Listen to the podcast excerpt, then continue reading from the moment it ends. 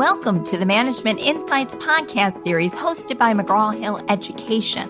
My name is Debbie Clare, Executive Marketing Manager for our management portfolio. Today's topic, mindful leadership.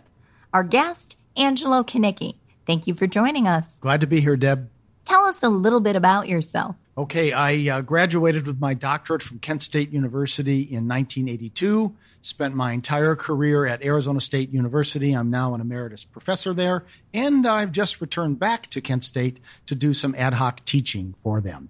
In addition to being a professor, I am an active organizational consultant, have worked around the world, and a textbook author. Been an author for 35 years with McGraw Hill and currently have two products one in organizational behavior and another one, Principles of Management. Angelo, I understand you're interested in mindfulness and its application to leadership. Can you tell me how you got interested in this topic? Absolutely. So it first starts with leadership, and I became interested in leadership when I was a graduate student. But I'm really more interested in it today. And what interests me today is what's going on around the world. Let me tell you about a few research studies. The Edelman Institute did a study of 28 countries and several hundred thousand people, and they wanted to assess what people thought about leaders, political and business.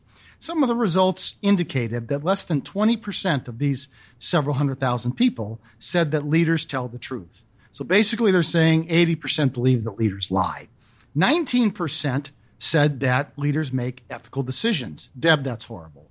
47% of them don't trust CEOs to do the right thing. That's awful. This is 28 countries. The Harvard Kennedy Center did a study in about 2012, and they found, as a national study in the U.S., that 69% of the respondents believe we have a leadership crisis in the U.S. Again, this is 2012, so put it time and place.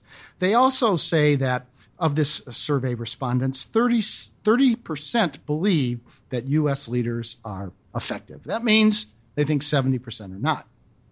It doesn't stop there. The Gallup Institute, which has been studying employee engagement for many years, does global studies of engagement.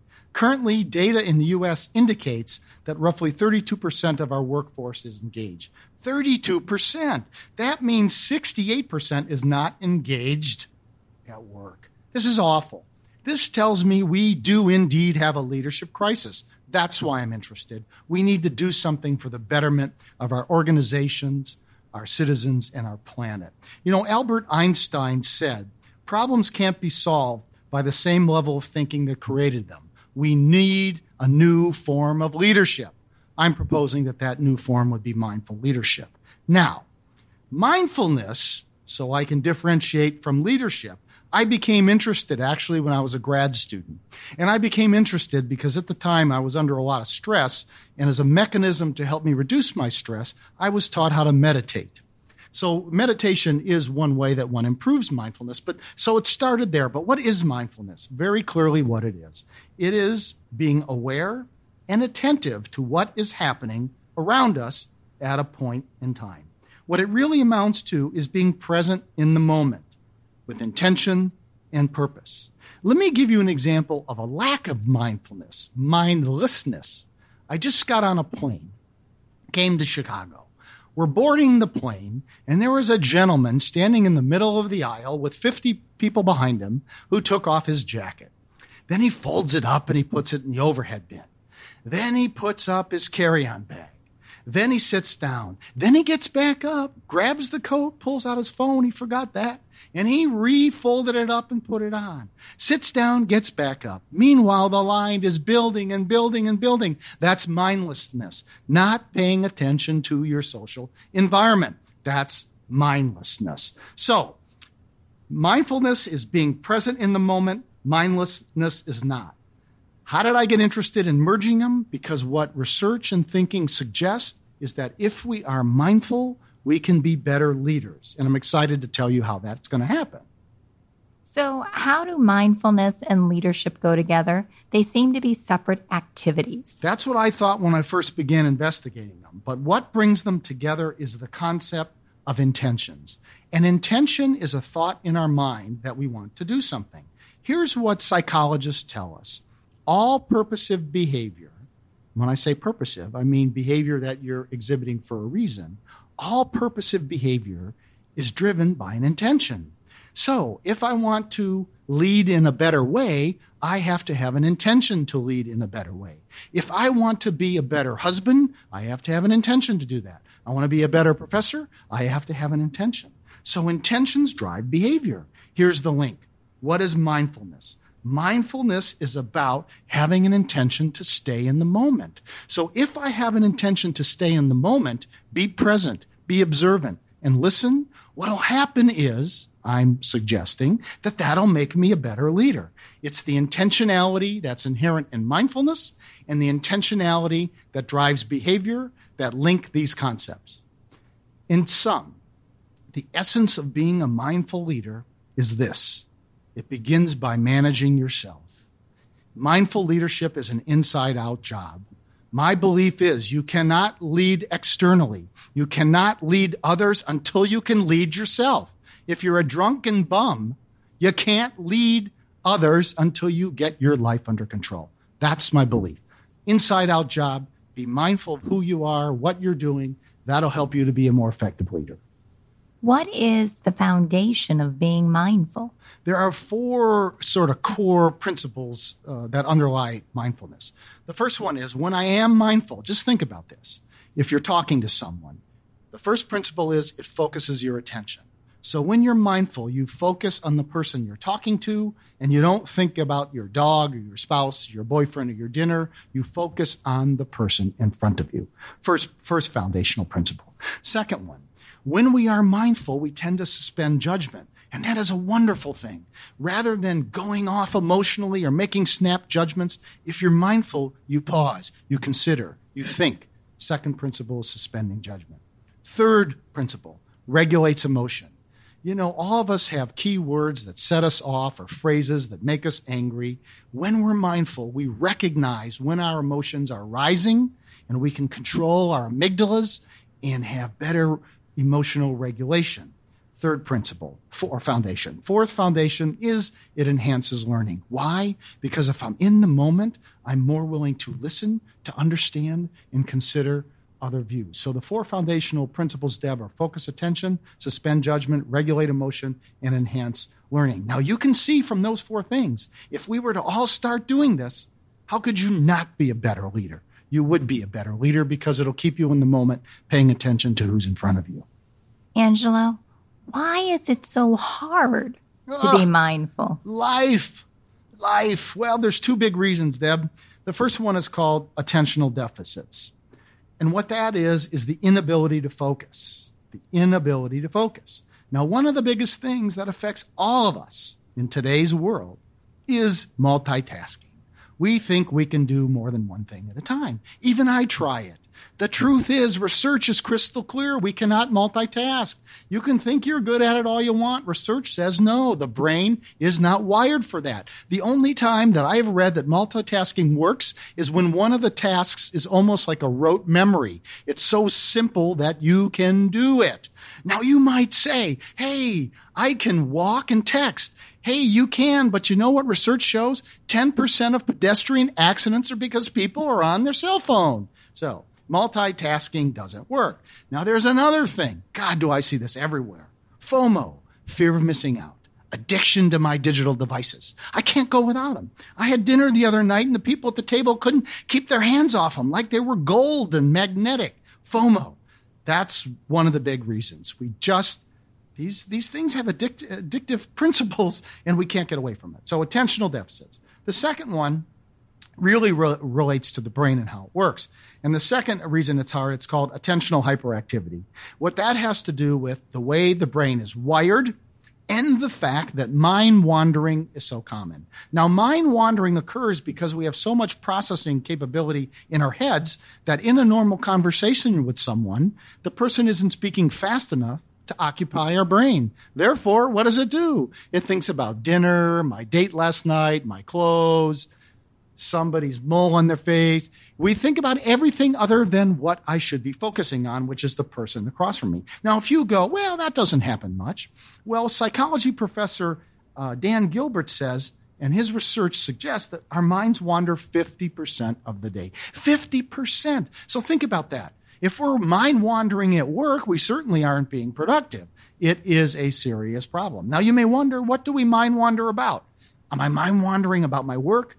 What Gilbert's research shows is no, we tend to mind wander about personal stuff like what's for dinner, where's my kids, how's the dog, these pants are tight.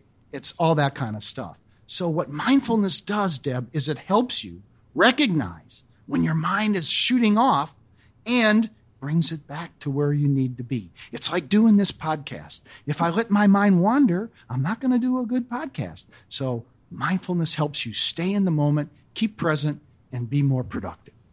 Angelo, what are the benefits of mindfulness? You know, they are so substantial. The, the, research is so clear on this. There's four primary areas. Let me go through them. The first one is physical and mental health. Research shows when people practice mindfulness techniques, which I will talk about in a moment, when they do, their physicality is better. They get sick less. Their immune systems are better. They get colds less. Their mental acuity is better. We can concentrate longer.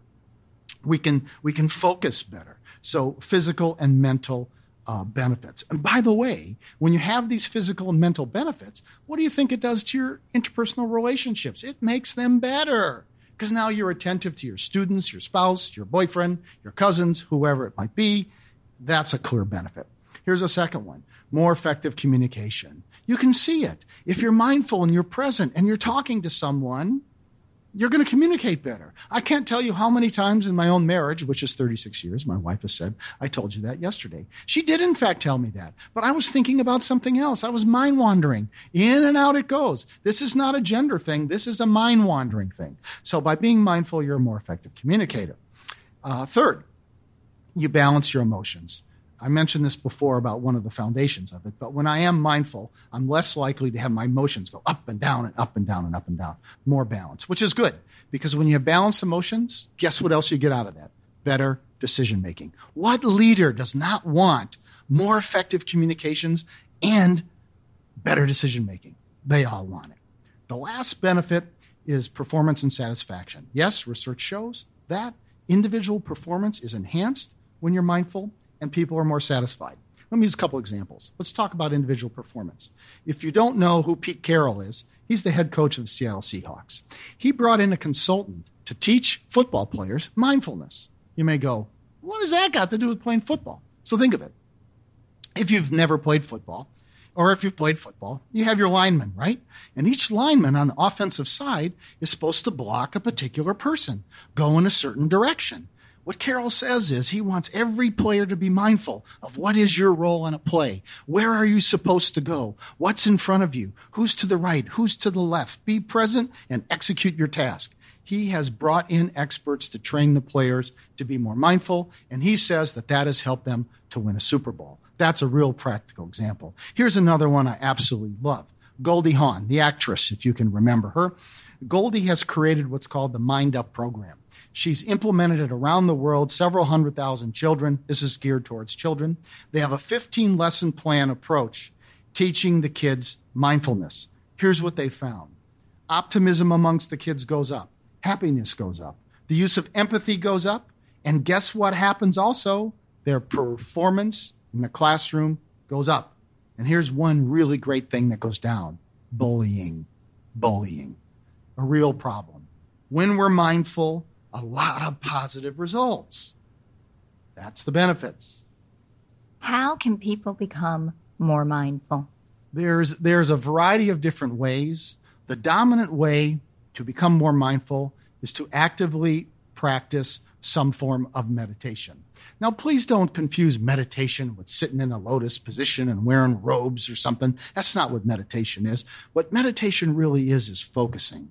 Now, the primary technique, the one I use and many people use, is breathing based meditations, where you would sit in a chair. You can even lie down. I do both of them. And you focus on your breath. You focus on your inhale, you focus on your exhale. Sometimes I'll count the four and inhale, like one, two, three, four. Exhale, one, two, three, four. Breathing based meditations. For the last four years, I taught a course in mindful leadership we started every class, this is with MBAs, with meditation. At first, I thought I was a nutcase. What are you doing in here? I had one student say, We shouldn't be doing this in an MBA class. I said, Enjoy it or get out. He stayed. But anyway, what I found is at first, they couldn't sit for longer than three minutes.